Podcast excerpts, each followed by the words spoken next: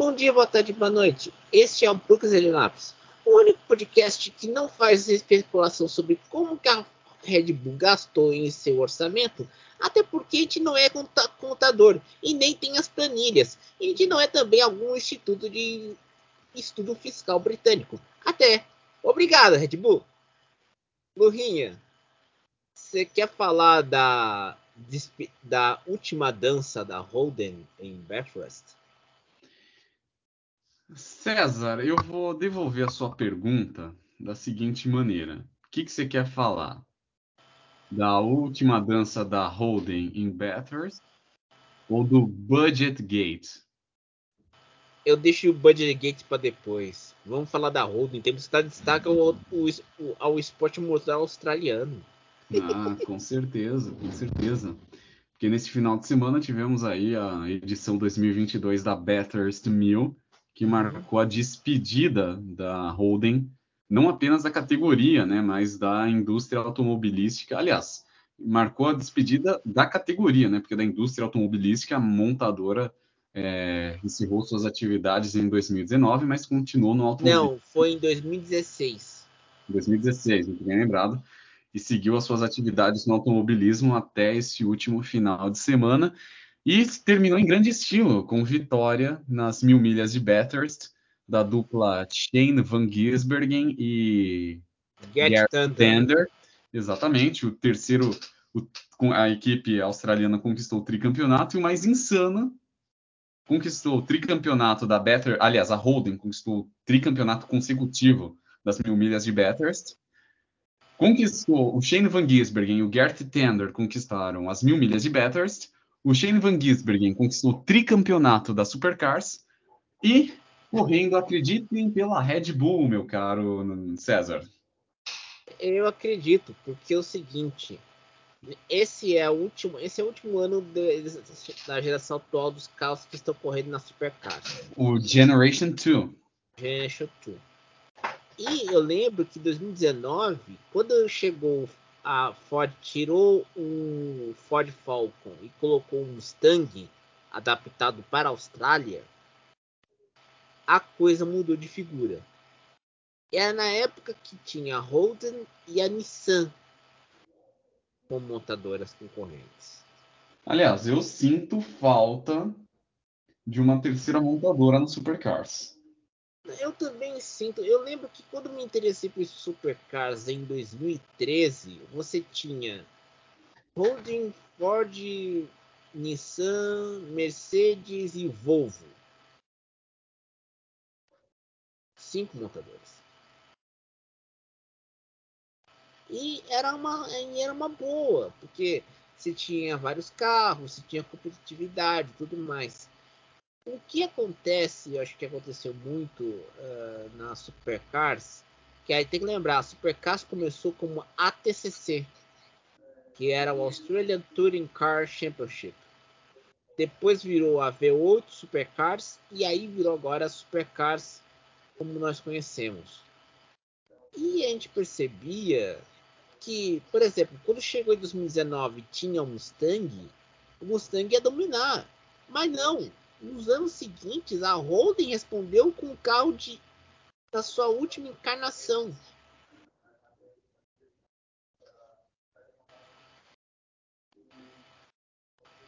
Olha, César ficou até emocionado falando isso, porque a Holden já está fazendo falta. Não, e não é só fazendo falta, mas aí entra o seguinte, tem que explicar.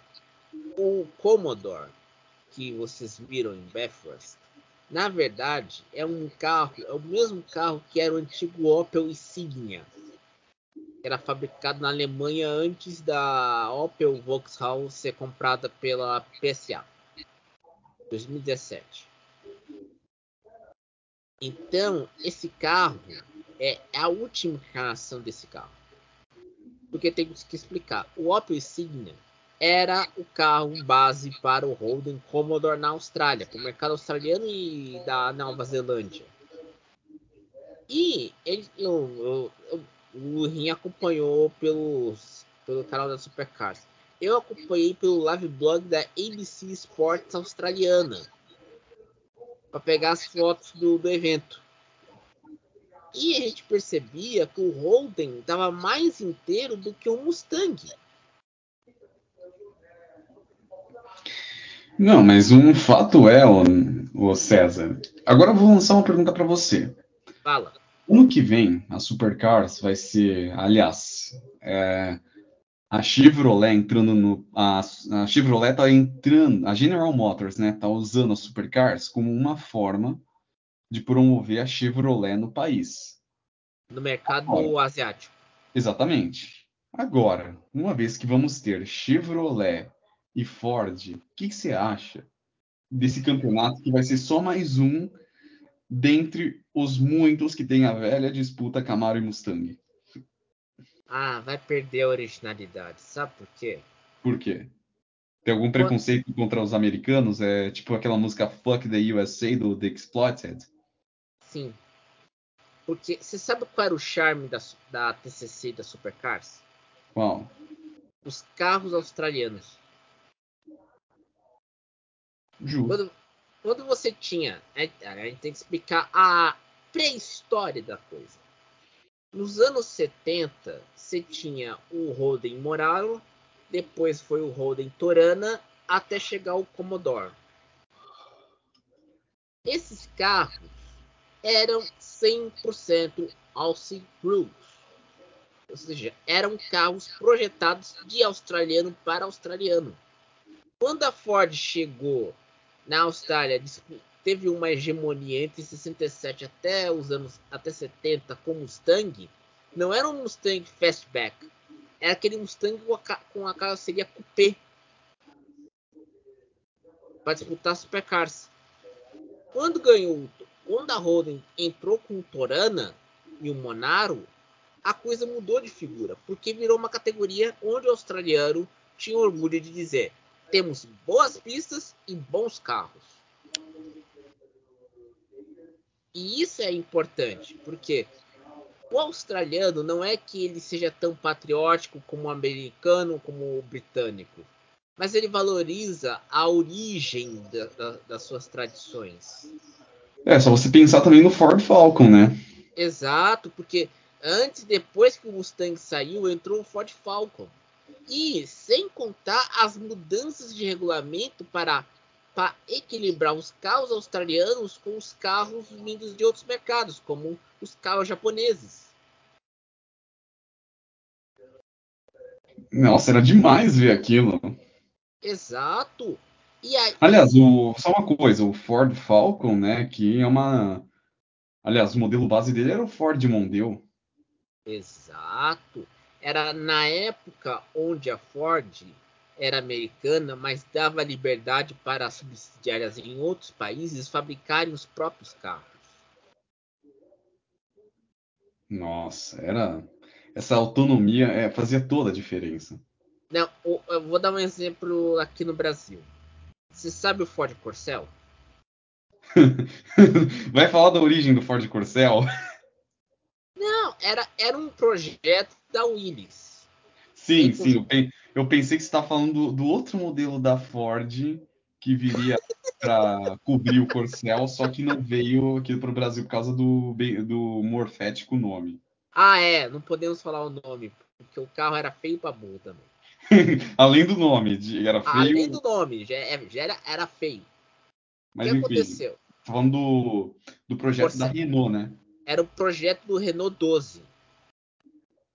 Quando o, a Willis, quando a Ford absorveu a Willis, eles tiveram que fazer um projeto próprio. Daí surgiu o Corcel. O Corcel 1. O Corcel 2 ganhou aquele ar mais europeu. Era diferente dos, dos carros da Ford nos Estados Unidos. Porque a Ford aqui no Brasil sempre tinha uma referência na Europa. Não a referência americana. Você tinha um Gran Torino, Mustang, Maverick. Os americanos começaram a entender carro pequeno a partir do Ford Taurus. Em 86, quando a Ford quase foi à falência.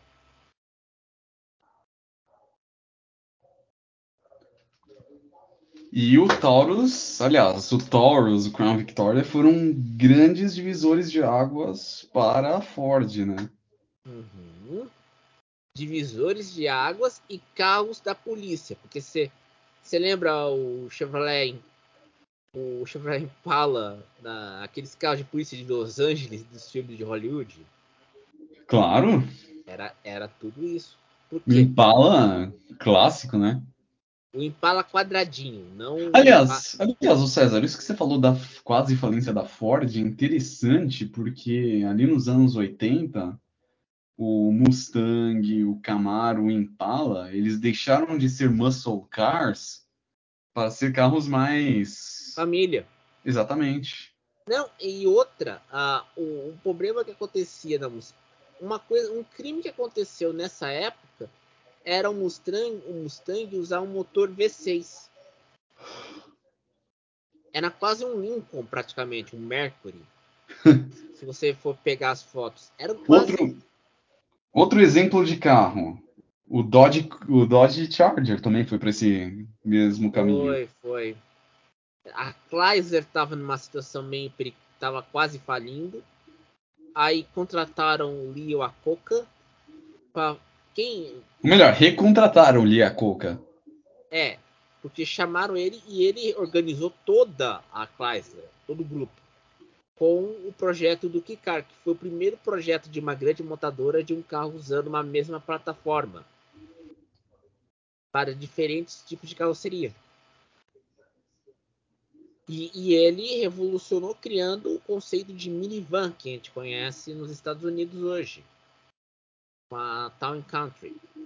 Quando ele criou, quando ele criou a minivan, é, e olha que ele tinha pego um empréstimo na Casa Branca, nos Estados, no governo Reagan, de um bilhão de dólares para salvar a Chrysler, as marcas do Chrysler. Quando ele salvou, esse foi 84. Ele fez o ele foi garoto propaganda da, da minivan da, da Chrysler na época. E era, e era raro um, um executivo chefe de montadora fazer propaganda do próprio carro. Aliás, até hoje é raro. É raro Aliás, outro, outro que fazia isso era o Gurgel, né? O Gel também fazia. O, o Gugel fazia muito bem isso. Mas a, a grande questão é fazer isso perante a TV americana. Ou seja, fazer comercial gravando e mostrando: olha, esse carro é. Se eu sou presidente da montadora, pode confiar na minha palavra que esse carro é bom. E salvou a Chrysler. Salvou o grupo, né? Como um todo. Salvou o grupo, salvou a Dodge, salvou a. Eu comparar outra marca.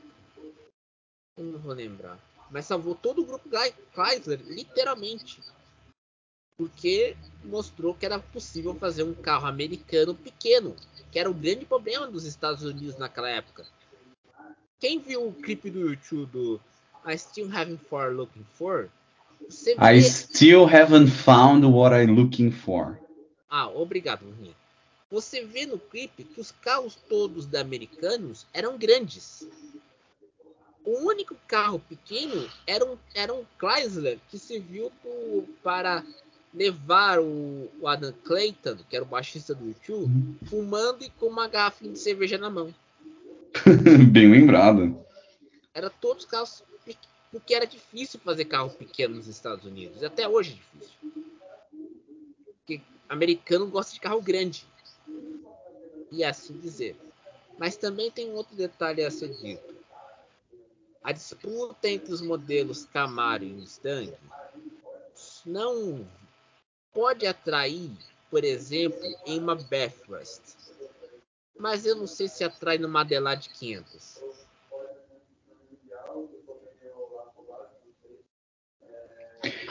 É, e aí, aí a gente entra numa enrascada, né? Isso me complica porque a gente está falando de uma pista totalmente diferente, uma pista de rua, uhum. bem estreita e que não é adequada para esse tipo de. Aliás, se a gente for partir do princípio né, dos carros que você está citando, é... fica difícil. Fica. Fica difícil. E por isso que esse projeto do Gen 3 foi adiado por quase um ano. Porque tem que explicar. Tanto a Ford como a Chevrolet tem que projetar um carro especificamente para a Austrália. Não é como a NASCAR americana. Também a NASCAR, é na terra deles. É na terra deles, mas, mas por exemplo, você não vê isso em outros campeonatos de esporte motor. Ford... Agora eu vou te lançar, agora eu vou te lançar uma pergunta. Passa. Será que na Austrália eles vão usar o mesmo mantra dos Estados Unidos, que é do Win on Sunday, Sell on Monday? Não. Por um bom motivo. Qual? Australiano é um mercado pequeno. Porque eu vou explicar. Esse, esse mantra do Win on Sunday, on Monday dá certo na China. se a China tivesse campeonato de esporte motor. E se a GM colocasse uma marca que os chineses tanto amam da GM, que é a Buick. Que é considerada marca de luxo no mercado chinês. A Buick, que inclusive tá, em, tá numa baixa até no. Não sei como ainda não faliu. Não, a, ainda não faliu porque a, a General Motors está tá tá reformando tudo, tá reorganizando para fabricar só carro elétrico. Quem está segurando a Buick nos Estados Unidos não é o mercado americano, é o mercado chinês. É o mercado chinês que está segurando a Buick. Olha só. E de luxo, diga-se de passagem. É o de luxo que dá para pagar e que todo chinês quer. Porque sabe e... por que, que o, o Buick o chinês quer? Por quê? porque era o carro do então primeiro-ministro da era maoísta chamado Zhu Enlai. Era o carro dele. E passou a ser visto como carro dos dirigentes comunistas. Mesmo com a estação. Quando abriu o mercado chinês para as zonas econômicas especiais, as montadoras americanas estrangeiras tinham que fazer um pacto fazendo o seguinte: eu preciso ter um sócio local para fabricar na China. E o sócio local da GM na China é um dos maiores vendedores de carros da história. É a SAIC. Uau! Aí a história você já conhece, né? Muito bem. carro na China, semicondutor sendo vetado. Você conhece isso aí, pessoal é a vida. Mas o assunto, segundo assunto é você viu se tinha na planilha da Red Bull aquela macarronada no horário do almoço? Lá na planilha. Essa macarronada vai descer muito mal e vai dar uma baita de uma zia. É, é, é vai, prepare o banheiro, pessoal. Prepare o banheiro. Por quê? Domingo, Max Verstappen conquista o seu bicampeonato no GP do Japão em Suzuka. Segunda-feira, vem a notícia. A Red Bull e a Aston Martin foram pegas estourando o teto orçamentário. E o caso da Red Bull tem um agravante, porque desrespeitou uma ofensa menor dentro do regulamento de teto orçamentário da FIA e isso já era discutido desde o GP de Singapura no final de semana. Só que não havia os detalhes. Os detalhes foram divulgados nas redes sociais hoje, com as planilhas das equipes que foram aprovadas. E as planilhas mostram que a Red Bull gastou mais do que devia. Só que o que acontece? A Red Bull não, não se sabe qual será a punição, ou seja, cortar o uso do túnel de vento, ou pagar uma multa, não sabe o que vai fazer. Eu acho, eu acho que vão ter que cortar o, o, túnel de vento, que foi o que determinou o sucesso da Red Bull depois do, do GP da Arábia Saudita. Lançou uma bomba, hein?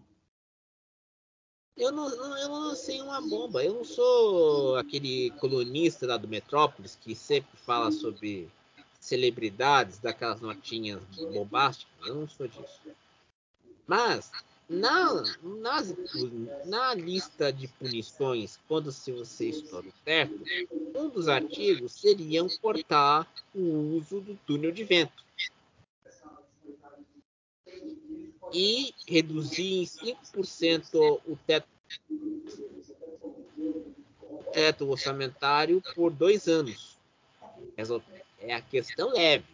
A questão hardcore é caçar o título de construtores e de pilotos. Imagina o o que procó que vai dar isso. Imagina o que vai acontecer, porque quem, quem não se sabe o que, que vai fazer. No, nessa semana, o Matia Binotto no Japão já falou que quando você tem um, estouro de teto, você tem uma vantagem a mais no desenvolvimento do carro. Deve ser por isso que ele anda tão comportado, né? Ah, é, porque você sabe que ele teve a, até hoje a FIA não divulgou a investigação da Ferrari, né? Ou seja, é o sigilo dos 100 anos versão Fórmula 1. É verdade, tem mais essa ainda. Porque, para quem não sabe, a Ferrari foi punida em 2019. Isso prejudicou dois anos da equipe italiana por uma investigação da FIA de alterações não permitidas no motor da Ferrari. Uau! Isso é completamente antiético num nível. Você acha que Fórmula 1 é, é ético em alguma coisa? Não, mas o, o César, é aquela história, né? Isso que eu vou falar pode parecer algo meio clichê, mas vamos pensar que se você entra num jogo que você estabelece as regras e no meio do jogo um participante burla, com certeza, é, não tem como você jogar de uma maneira leal. Não, e eu, e ainda assim, o, a, o argumento do Minuto faz sentido, porque o, como, a Red Bull teve que teve que usar o túnel de vento, acho que nos dois primeiros finais de semana, para melhorar o carro para o GP da Arábia Saudita, esse túnel de vento foi um fator para o carro ser mais confiável. Tanto que já anunciaram, a Ferrari vai trocar tudo do motor do Leclerc, tudo novo, para fazer para colher dados para o motor de 2023. Sempre pensar a longo prazo. Exato. E aí, tem que, tem que lembrar, o GP dos Estados Unidos será no dia 23 de outubro e o GP do México será no dia 30 de outubro. Então, ah, aí tem muito mais tempo para, dizer assim, fazer as mudanças para que o carro ande bem.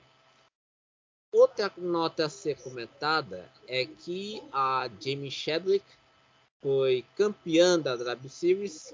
Mas se você está pensando, ela foi campeã porque disputou na pista? Não, Sim. campeã compulsória. Exatamente. Porque a W Series não tem recursos para organizar as três últimas corridas programadas para essa temporada. Que vergonha, César. Isso aí é de um amadorismo nojento.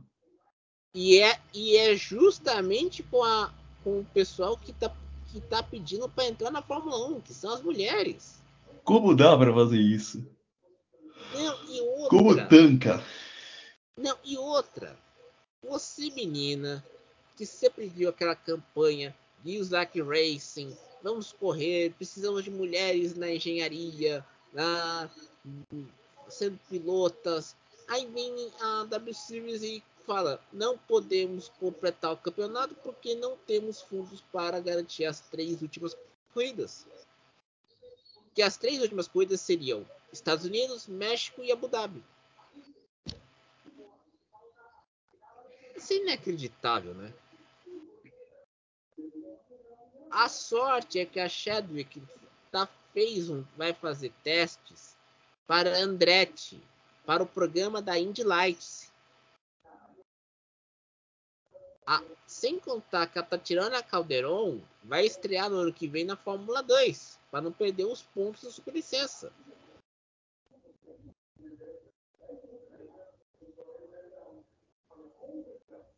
Aliás, me responde uma pergunta.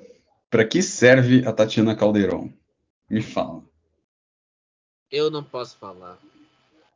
Não, a gente quer saber isso, porque até eu, por experiência própria, tinha, botava uma baita fé nela, via, havia como uma grande esperança do automobilismo, e a gente tá com essa. Ela tá com 30 anos e a gente tá com a mesma visão que, ela, que a gente tinha dela lá em 2013. Ou seja, cadê a evolução? Ah, não, não é só isso, Burrinha, mas a devolução das pilotas, né? E aí que pega, porque não é só a Jamie Chadwick, a Tatiana, a Tatiana Calderon. A Bruna Tomazelli tá no meio. Ela... A Bruna Tomazelli é fora da caixa. Concordo com você, Lu. Inclusive, inclusive, César, eu já tive a oportunidade de conversar com ela. E se eu pudesse dar um conselho, eu falaria: meu, foca tua carreira no Endurance, esquece Fórmula. Porque no Endurance ela corre muito bem. Uhum. E, e, também tem outro detalhe. Tanto a Indy como a Endurance tem, dão, ma, dão mais oportunidades a mulheres do que a Fórmula 1. Sabe uma coisa que eu vejo? Que é o ah, seguinte, que todas todas as mulheres querem entrar na Fórmula 1, elas meio que que tem aquela concepção de ser heroína, de ser a primeira, de querer ser a mártir. Só que isso não dá, não dá. É, lembra aquela frase do Domenicali quando deu, ele deu aquela entrevista coletiva dizendo que nos próximos ele só vislumbra ter uma pilota na Fórmula 1 nos próximos cinco anos. Insano para dizer o mínimo. Mas, em poder, a última nota de hoje. Você sabe que a MotoGP está procurando novos mercados. E quais são os mercados a serem atingidos? Tu conheces o Cazaquistão? Eu conheço o Azerbaijão por Baku. Agora você vai conhecer Almaty. Uau! A Dorna assinou um contrato de cinco corridas no Cazaquistão após problemas na Finlândia. Ou seja, num mercado, num mercado que valeria mais a pena entrar, né, que é o da Finlândia, por conta de seu longo histórico na Fórmula 1, no Endurance, no Rally, eles toparam ir para um país que não tem quase nada de tradição. É, é, não tem quase nada de tradução, mas tem são as maiores reservas de gás natural e petróleo na Ásia Central. Money talks, my friend. Money. É, meu amigo. Almaty que tem a pista já pronta, só falta a inspeção da FIM. FIM está mostrando que está adorando novos ah, circuitos alternativos como Mandalika, Buriram, Almaty. Uau! Imagina que lindo você ver Mandalika na Indonésia. Seria demais.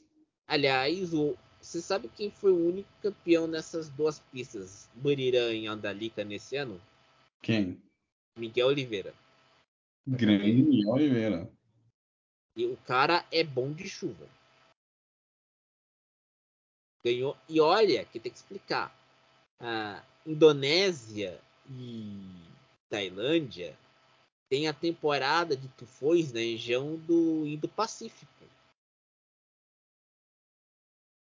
Então, seu Oliveira, Portugal está muito feliz com tu, ganhando na chuva, condições adversas. Ai, É, meus amigos, este foi o Brooks de Anápolis. Siga a gente no Spotify, e espera toda semana esse papo furado sobre esporte a motor. Eu sou César Augusto. Bom dia, boa tarde, boa noite e até mais. Lurinha? Diga. Você não se, você não se, se, se, não, não se despediu do público, rapaz. não, hoje eu deixei aí para você. Vou, eu só vou parar a gravação aqui. Até mais. Até mais.